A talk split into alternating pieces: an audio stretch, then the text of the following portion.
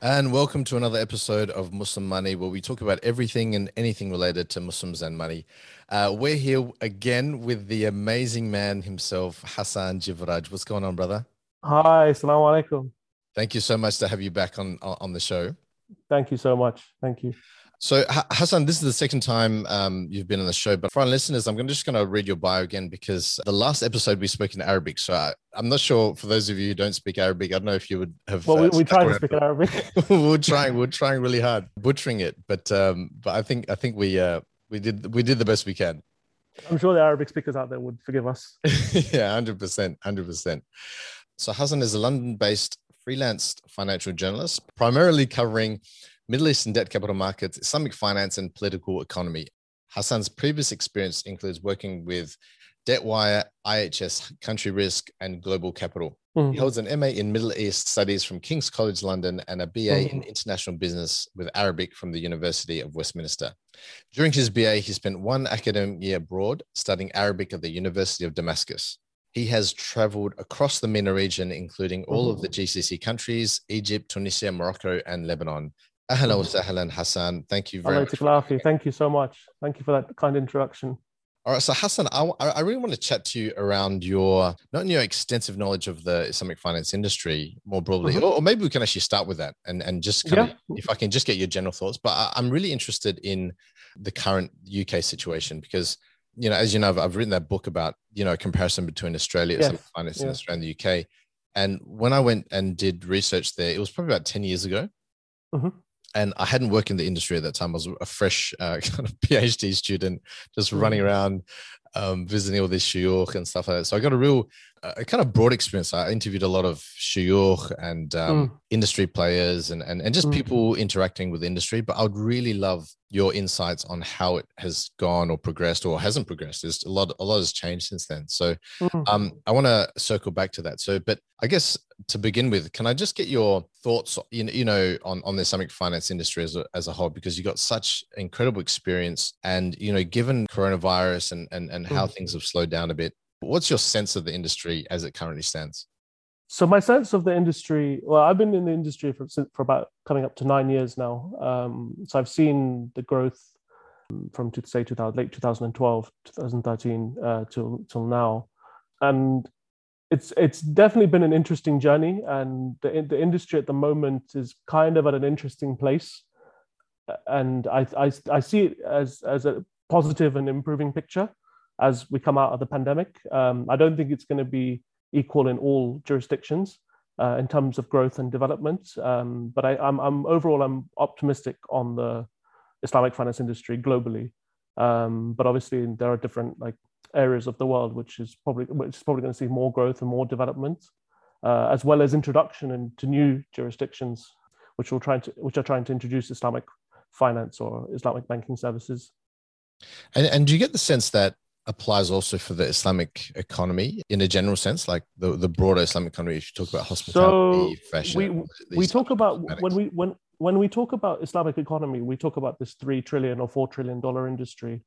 Um, however, unfortunately, it's a very fragmented. Uh, uh, it's a it's a very fragmented thing. Uh, if you if you do a bit of research and study the numbers a little bit, unfortunately, the majority of the this three, four trillion dollar industry is concentrate heavily concentrated in Islamic banking yeah. um, and in sukuk, so which is like the equivalent of Islamic bonds uh, or, or, debt, if you want to just call it. And even there's a lot of questions around the, you know, how they calculate that, you know.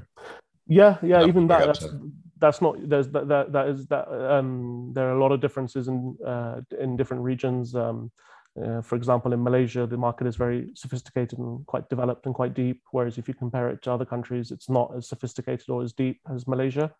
So it's a mixed picture across the board uh, with regards to where the industry is, where the industry is at at this current point in time. But I think it's at a, it's a, at a really interesting time, given the developments in specific key specific uh, Islamic finance markets like the UAE, for example. And you and you find the you know it's still Malaysia, UAE, you know Saudi kind of kind of driving the the growth? Absolutely, absolutely. I think uh, the main, obviously, the main drivers are countries like um, Malaysia, Saudi Arabia, as you mentioned, Malaysia, Saudi Arabia, the UAE, Qatar, Bahrain, um, so all the Gulf countries, Malaysia, and uh, also Indonesia's uh, catching up, catching yeah. up there. Um, I heard you, um, you, recently wrote an article on on um, one of the Indonesian banks opening up. That's right. Yeah, yeah. So um, was one of the one of the I think Bank Sharia from Indo- Indonesia is going to be opening up a uh, office in the UAE very soon. Uh, I think they're in discussions at the moment for for a license. That's actually huge if you uh, think about it. Well, yeah, it is. I mean, it, given the size of the the, the Bank Sharia in Indonesia, uh, I think Maybank Islamic, which is obviously from Malaysia, did a similar thing uh, in 2018 by applying for its bank, banking license in the UAE. But it took them. It took I, them I think a, few of them had. Uh, CIMB also had a, a, presence there, probably around 2015. I think. I'm not sure if they're still there. I do. I don't know if CIMB still have an office or a presence in the UAE, but uh, I, I know that they were you know, trying to look to enter the market at, at some period of time over the last say. No, no, I remember they were, they were definitely there. Uh, we'll have to hit up our, our contacts there. um, but yeah, I mean, um, so yeah, in relate, I, I, think the industry is at an interesting place at, at the moment. Um, but yeah, we can talk about like specific countries. Like I, I don't think uh, we can talk about it. Like we have to talk about it very like specific cases yeah, of where yeah. the industry is. And, and and as well, you have a lot of the new countries you know a lot of the stan countries taking interest absolutely absolutely i mean there's been a lot of development in countries like um, uzbekistan over the last couple of years i mean uzbekistan is a very interesting case in the sense that since 2017 with the new president yeah um, they've been looking to open up their economy so you know they've removed a lot of the they've changed a lot of the laws so for example capital controls are no longer in uzbekistan um, mm. and they're opening up the economy slowly and they definitely see islamic finance as a key part of that opening up of yeah, their economy. Interesting. Um, and yeah, similarly, other countries like Kazakhstan, which has been working for for a lot for a while on its um, laws and infrastructure, uh, financial infrastructure to facilitate Islamic finance. Oh, that's fantastic. I hear a lot of uh, discussion around sukuk bonds. Is it mainly in the capital market space that they're focusing on, or? Yeah, yeah. A lot of the sukuk is still very highly concentrated in the capital market space, in the institutional space, um, and then the sovereign space. Um, I mean, for these um, countries, the the, the Kazakhstan. Oh yeah, yeah, yeah, yeah, yeah. The, the, I think the, the sukuk issuances for these kind of countries, it's similar to their Eurobond uh, play. So if you look at, for example, Kazakh, uh, Uzbekistan has issued, I think, two or three Eurobonds over the last couple of years, mm. and some of their state entities are now beginning to issue conventional bonds. Uh, and then once they've, you know, done that litmus test in testing the Eurobond market, then they'll obviously will try and test the sukuk market um, but yeah, that, this is this is uh, kind of a, a, way for to attract foreign investment from OIC countries. Yeah, so, interesting. What about the non-Muslim countries? You're still seeing a bit of interest uh, from them?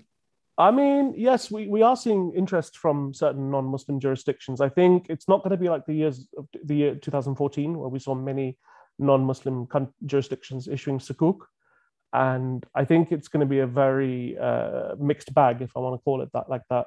Um, so you'll see certain funds being launched or certain products being launched, but I don't see it as a you know flurry of issuance coming from you know say the UK or like Luxembourg or any of these other countries. I, I think it's almost as if they all had a crack just to kind of show that they're interested. So like Singapore, Hong Kong, the UK, or like all those countries, and then it's been a bit of a trickle. Like I don't think there hasn't been another one from Singapore, uh, from my knowledge. Um, uh, Hong well, Kong, Hong Kong's I, issued like three, so, I think. So Hong, Hong Kong has issued the one in 2014. I think you know they've they've been through some challenges that since 2014 in Hong Kong. Um, oh yeah, yeah, yeah. Economically, so I think that's played a role. Um, I think with with regards to um, other countries, I think uh, you know the cost and the time of issuing sukuk, you know, compared to say a conventional eurobond or other kind of conventional instrument, uh, you know, they don't really see the economic sense. Uh, yeah. They don't see it as an economic uh, play for them.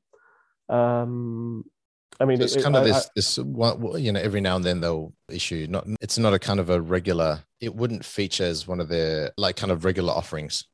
No, no, it's not. It's it's not part of their like like their regular funding strategy. Regular issuances. Uh, yeah, it's not. No, uh, unfortunately, no. I don't think we're going to see that. Um, in countries like the UK um, or um, Luxembourg or you know other there was talk of um, you know other countries such as Italy and Ireland um, and even Belgium you know updating their laws to introduce sukuk uh, both at the sovereign level or quasi sovereign level or corporate level but yeah I don't I don't see that changing in the in the near future unfortunately Yeah, I, I think it's a it's a lot of work from the Australian experience. Like, there's so much that needs to be done before you can just get parity, and um, and then there's the question of you know pricing. Like, you know, someone like Australia, for example, AAA rated country, will we get you know similar pricing in the Australian um, in the Islamic markets? Is always a question that. Well, the, the, the problem here is that well, the thing here is that it's uh, there's plentiful already conventional, and it's accessible and it's you know quick and it's cheaper to do right. conventional than to do Islamic uh, or Sharia compliant. Even even if you take countries like Turkey, for example, it took Turkey a long, long time to come into the sukuk market. I think they only issued their first sukuk in 2010 mm. or 2012. So they they're not they haven't been in the sukuk market for like a very long time. And part of the part of the problem that Turkey had at the time, and also I think other countries, uh, including OIC countries, have is the taxation legislation. Yeah, um, is a big challenge for them. The things like double taxation, stamp duty, um, depending on the structure of the sukuk, and also don't forget a lot of countries that don't follow common law uh, some which are more like like French that carry like French law or civil yeah, law. Civic, yeah. Uh, so the, the treatment of like your ijara assets is a lot, you know, it can get quite complicated. That's complicated. So if you look at a country like Morocco, for example, you know, there was a lot of there was a lot of optimism in 2018 when Morocco issued its first sovereign sukuk, although it was a Moroccan dirham uh, denominated sukuk. It received a lot of fanfare and it, and it was a very successful transaction. But since then, we haven't really seen anything from Morocco in the Islamic in the Sukuk space uh, for various reasons. But I think one of the primary reasons is that the, the legal infrastructure in Morocco doesn't facilitate or doesn't make it easy to facilitate Islamic uh, transactions. Mm. Can we move to the UK? You know that has the FSA. Is it still called the FSA? It's called the FCA. FCA. F- FCA. FCA. Yeah, Financial Conduct Authority. Uh, it, it, was a, it was a while since I did. FSA was yeah was there a while a while back. Yeah. Um, you know, and I, and and comparing with Australia, like Australia has done basically nothing to amend tax laws to facil- facilitate Islamic financing.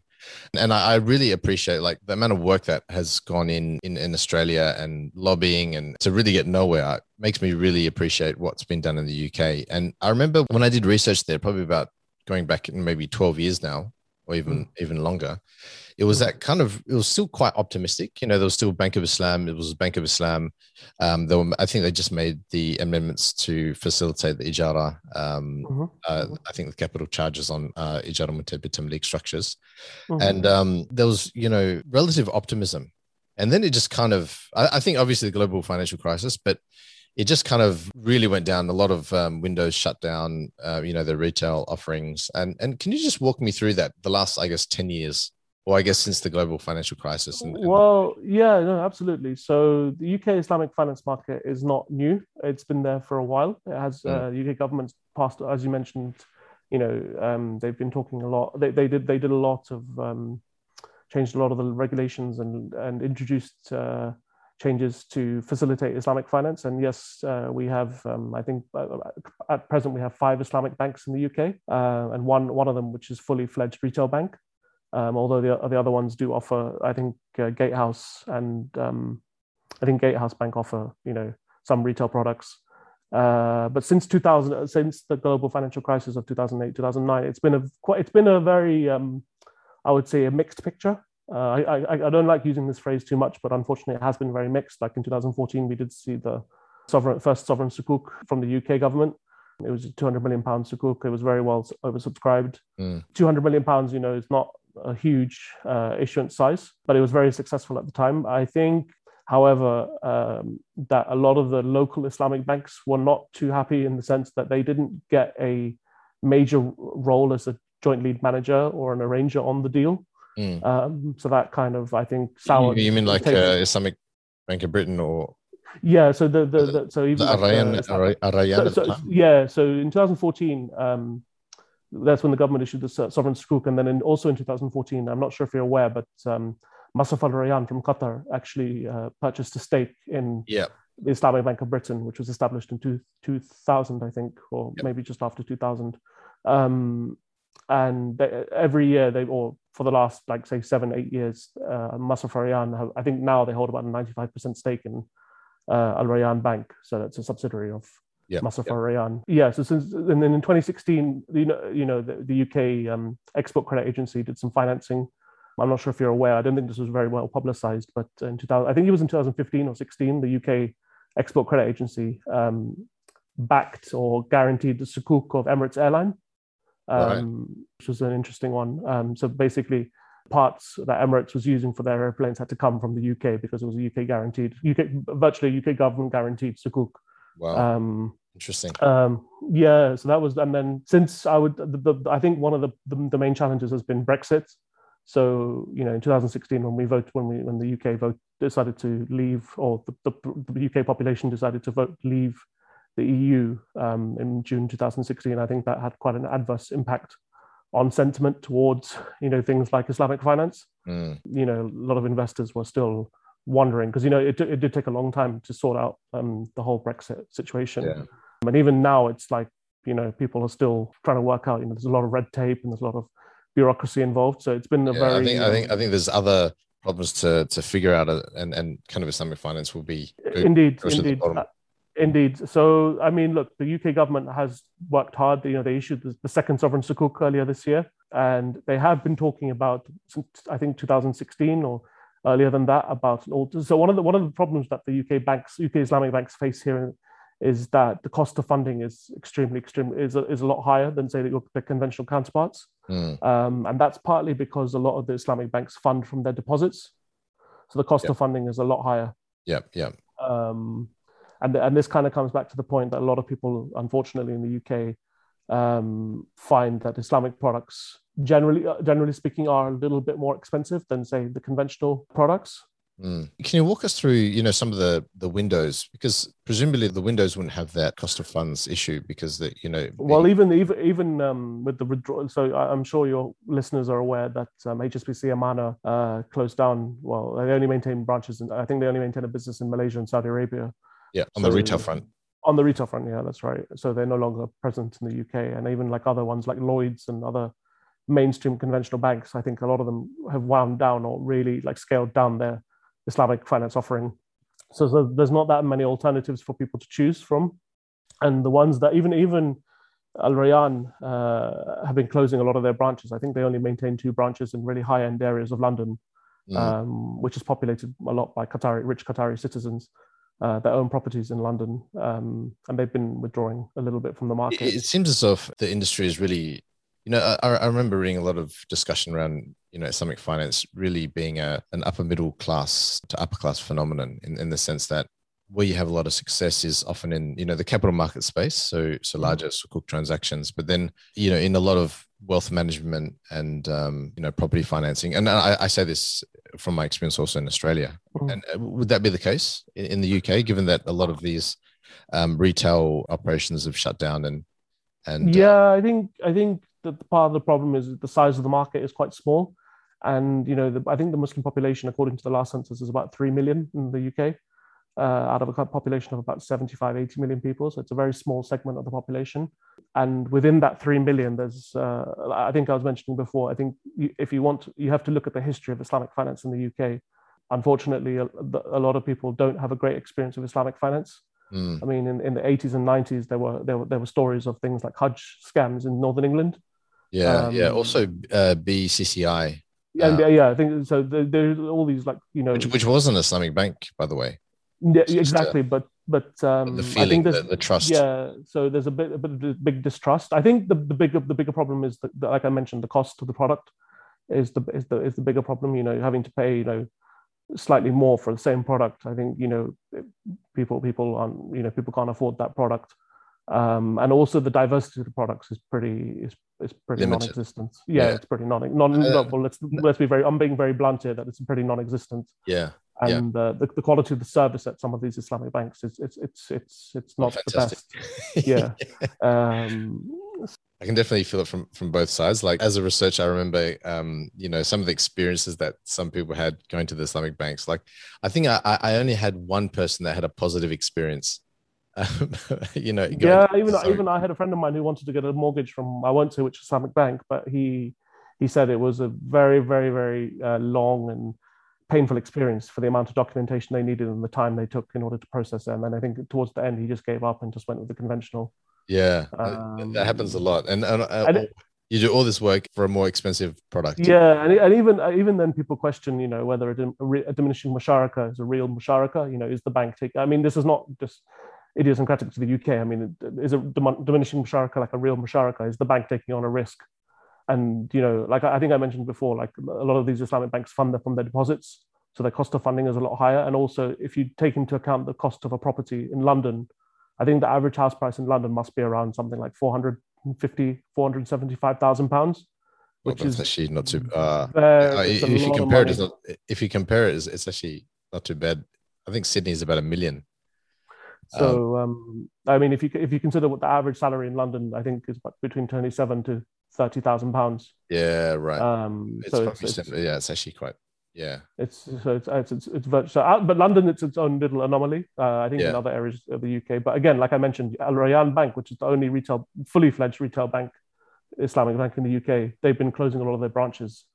Um, but, but that, that's not dissimilar to you know the way banking is is moving. You know, more more mobile and and app related. Like you know. Yeah, yeah. I mean, I, I mean, over the last couple of years, we've seen the proliferation of all these e-wallet licenses and so-called digital challenger banks. Uh, not just in the Islamic space, but obviously there's been very successful ones in the UK, like Starling, Monzo, Revolut.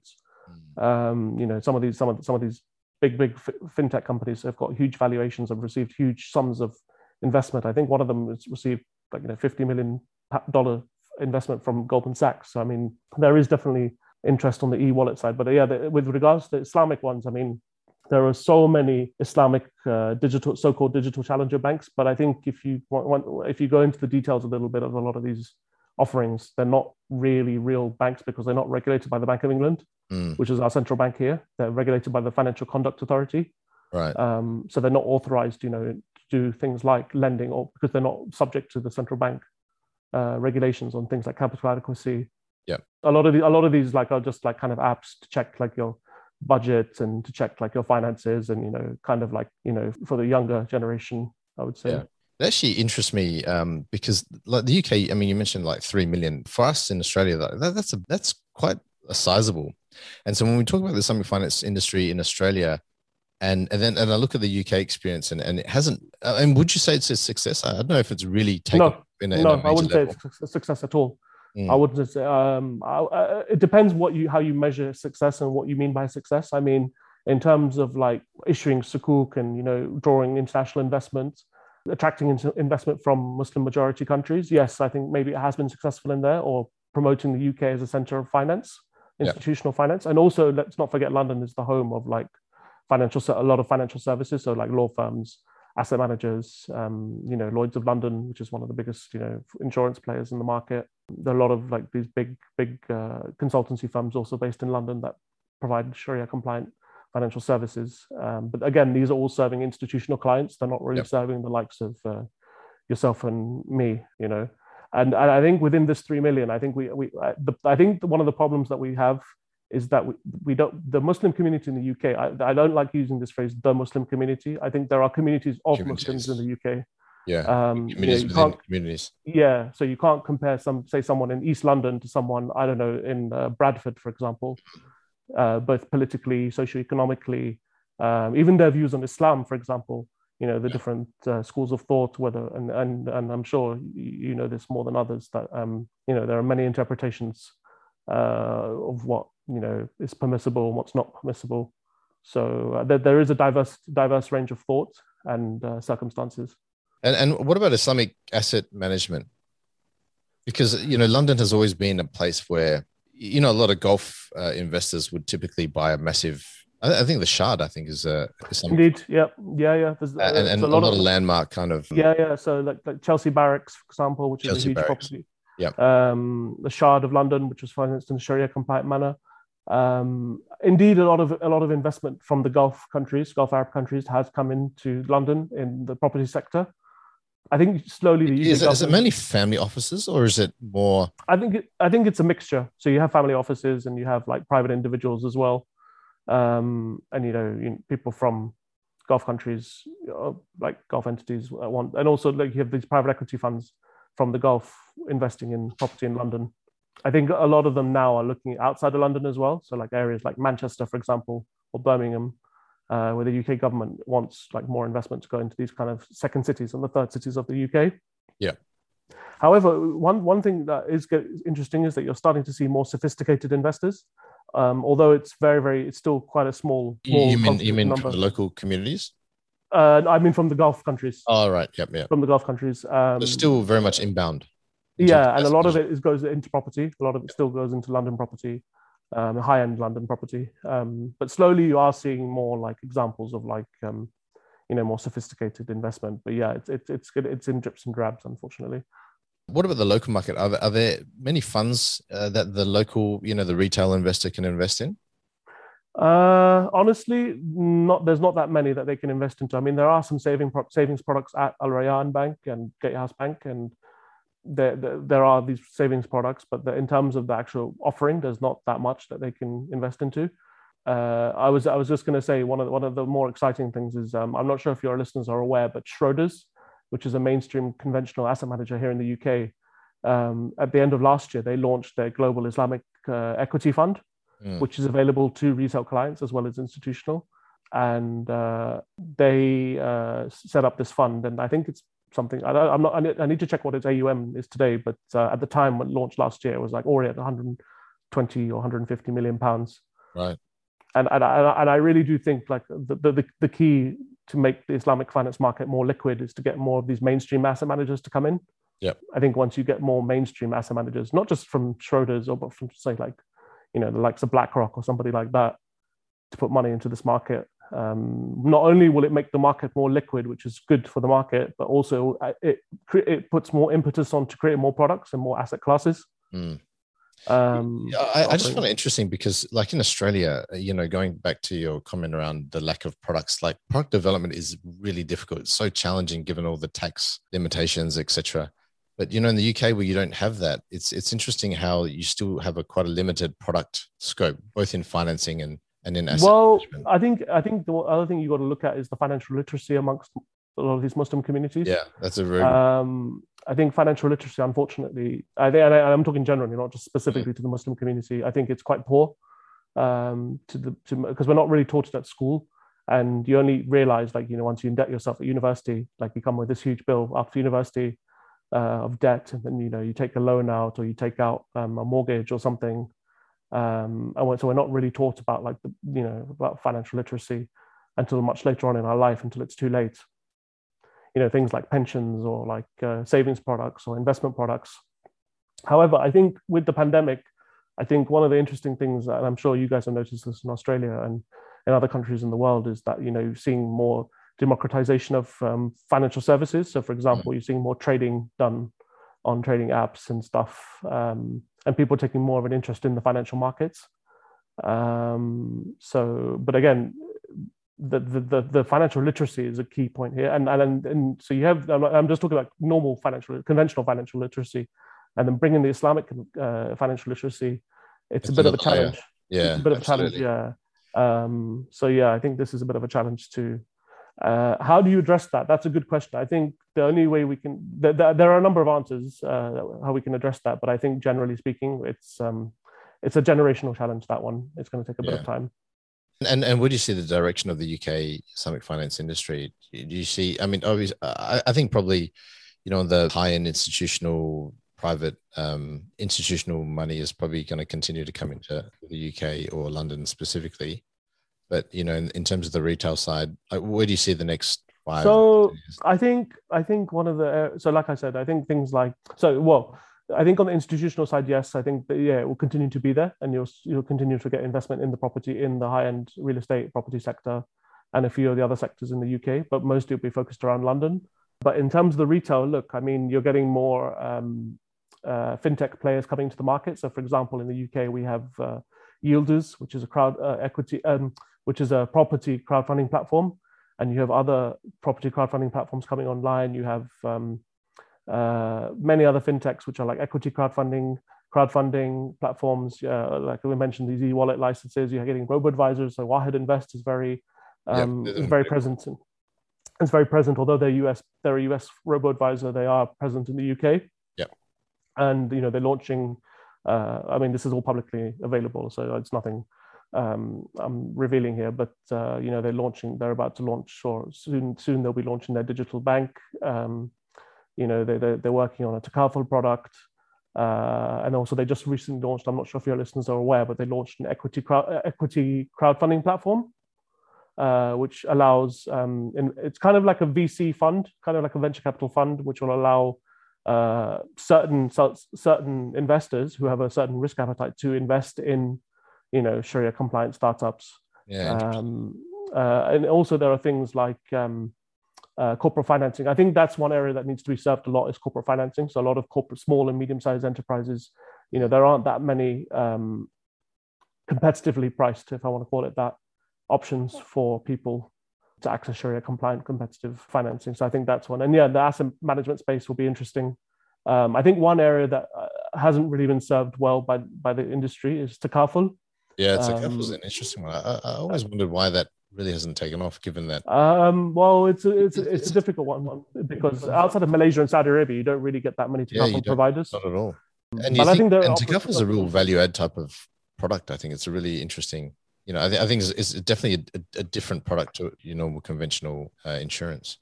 Well yeah i think even like you know I, I don't know what your view is but like people you know some people are completely against you know life insurance or conventional insurance completely from a sharia perspective.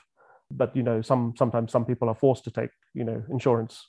And I, and I, think this is the part of the problem right is that because there isn't that many alternatives for people to take so they're, they're kind of forced to take like a conventional product even though you know it may go against their principles of their faith or you know yeah. the investing principles. But i think yeah i think like things like takaful really need to be addressed um, there were some takaful providers, I think, a few years ago, um, but I don't think they, they, they, shut down. I think from they shut. Yeah, they, they, I don't think they could um, come up with a good business model. Yeah, interesting. Um, but uh, yeah, no, I, am look. I think it's going to be a mixed. It'll be. I think it's. I'm, I'm optimistic on the UK uh, in terms of innovation. I mean, it sounds like there's a bit going on. Like you know. I mean, look, the, the, the bank the Bank of England's been developing this alternative liquidity fund. Um, that will allow our Islamic banks to to borrow from them from the from the central bank in order to right. fund their fund their um, activities. So in time and in principle, that should make Islamic products more pari passu, uh, which means like they should be the same to conventional products um, in terms of price. But yeah, I mean, in terms of like the Islamic banks, the incumbent Islamic banks, I don't really see them, you know, shifting their strategy too much. And if you look at the shareholders of who owns the Islamic banks in the UK. I mean, you know, Masraf um, uh, Al Rayan is owned by Qatar. Uh, you know, Gatehouse has got Kuwaiti influence there. BLME has a Kuwaiti influence. Abu Dhabi Islamic Bank, um, which in fact they have scaled down a lot of their operations in the UK. So uh, it's a very mixed picture, I would say. Yeah. And probably the trajectory will be similar to the, you know, what's going on from their parent companies. Yeah, exactly. I think uh, so. It's indicative of what's happening in the GCC, right? With mm. um, consolidation. You know, there's a lot of talk about um, consolidation happening. Yeah, uh, in the in the GCC. But yeah, no, I mean, look, there there is some innovation going on. Even if we go outside of Islamic finance, there are some interesting tech startups in, in Muslim-led or Muslim-orientated tech startups in the UK Mm. Um, so, for example, there's this one uh, which is called Muzmatch. I'm not sure if you're, fam- if you're listening familiar with. I've heard one. about it a lot. um, so it's a very successful uh, startup. You know, very uh, funny advertising as well. I think it's yeah, exactly. Very innovative ad- advertising. Um, I think the one with Adele and uh, Lionel Richie uh, uh, was was quite clever. Um, and I mean, I, I, think the guy who must have. I think they have about three or four million users on their platform. Wow. So um, it's been quite a successful uh, startup. Um, and I mean, there are other th- interesting things going on in the halal ecosystem in the UK. But again, it's it's very small. It's very very domestic, very idiosyncratic. It's not gonna, uh, for the foreseeable future at least, you know, cause Still or grab niche. the headlines. Yeah, yeah, it's very quite niche. Yeah. And and yourself, bro. Uh, any projects that you're working on currently that um, you should write a book, bro. Seriously, you know the the coverage that you've had across the region and and, and experience so look, I'm I'm work I work I write these articles uh, for Salam Gateway, which is one of my publications. I think I should uh, forget to mention I shouldn't forget to mention that I'm a freelance journalist, so I am serving uh, different publications. But Salam Gateway is one of my primary uh, publications that I do write for regularly. You know, covering things in the Islamic economy, uh, mainly covering Islamic finance, Islamic fintech, mm. and and that's a global mandate. So looking at things. So for example, I'm I'm writing a, I'm writing about I think this is publicly available anyway. Um, Sberbank, uh, which is Russia's biggest commercial bank, Russia's I think Russia's biggest commercial bank or state-owned bank, um, is launching its the country's first uh, exchange traded fund, uh, or has launched their exchange traded fund. Um, so I managed to speak to their head of Islamic finance there and speak to him and ask him about their strategy for Islamic finance. And yeah, there, there are some interesting other innovations going on uh, in the market. But I think compared to where we were, say, about five or six years ago, I think it's going to be a lot more fragmented, uh, which is a, which is a shame um, because you know it, it doesn't encourage cross-border activity or you know cross-border um, you know innovation or collaboration. Everyone's kind of like doing their own thing.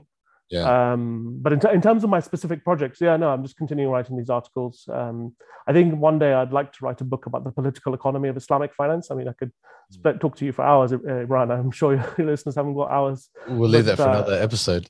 I think, that, would be really interesting, by the way. Yeah, no, I mean, like um, just writing about the political economy of Islamic finance and looking how how the industry came about. Because um, uh, maybe just we can finish on this point. I think, like I think I mentioned before, maybe on this on this episode or maybe another one, where we're at a little bit of an inflection point in the sense that in the UAE, for example, they're, they're telling a lot of, well, they, they've instructed all of their Islamic banks and anyone doing any kind of Sharia compliant business in the UAE to adopt AAOIFI standards and the Central Bank of the UAE, via its higher Sharia authority, which was set up in 2018, has been strictly, strictly enforcing AAOIFI standards um, on you know things like sukuk issuances uh, and any kind of like lending or any kind of like activity. Um, and the market's having a real challenge in address in dealing with this, um, you know, enforcing AAOIFI standards onto all their transactions. So I think it's kind of an interesting thing how we're going from like, you know, for the last say 30 years or whenever Islamic finance really started to, you know, come more into the forefront. We're going from now form more into more of a substance, and you know things like Maqasid Sharia is playing a role, and you know the the, the rise of ESG and SRI um, is raising more questions and looking into convergence and things like that. So yeah, I think I, I'm I'm I'm optimistic on the future of the the industry from that perspective. Fantastic. Thank you so much, bro, for that um, amazing discussion. And um, I think we're going to have to get you back and, and we'll have another chat around that and some of the um, the drivers and what's actually driving the Islamic finance industry. I think will be super interesting. Absolutely. Happy to be on it. Awesome. Thank you so much, bro. And we'll catch you next time.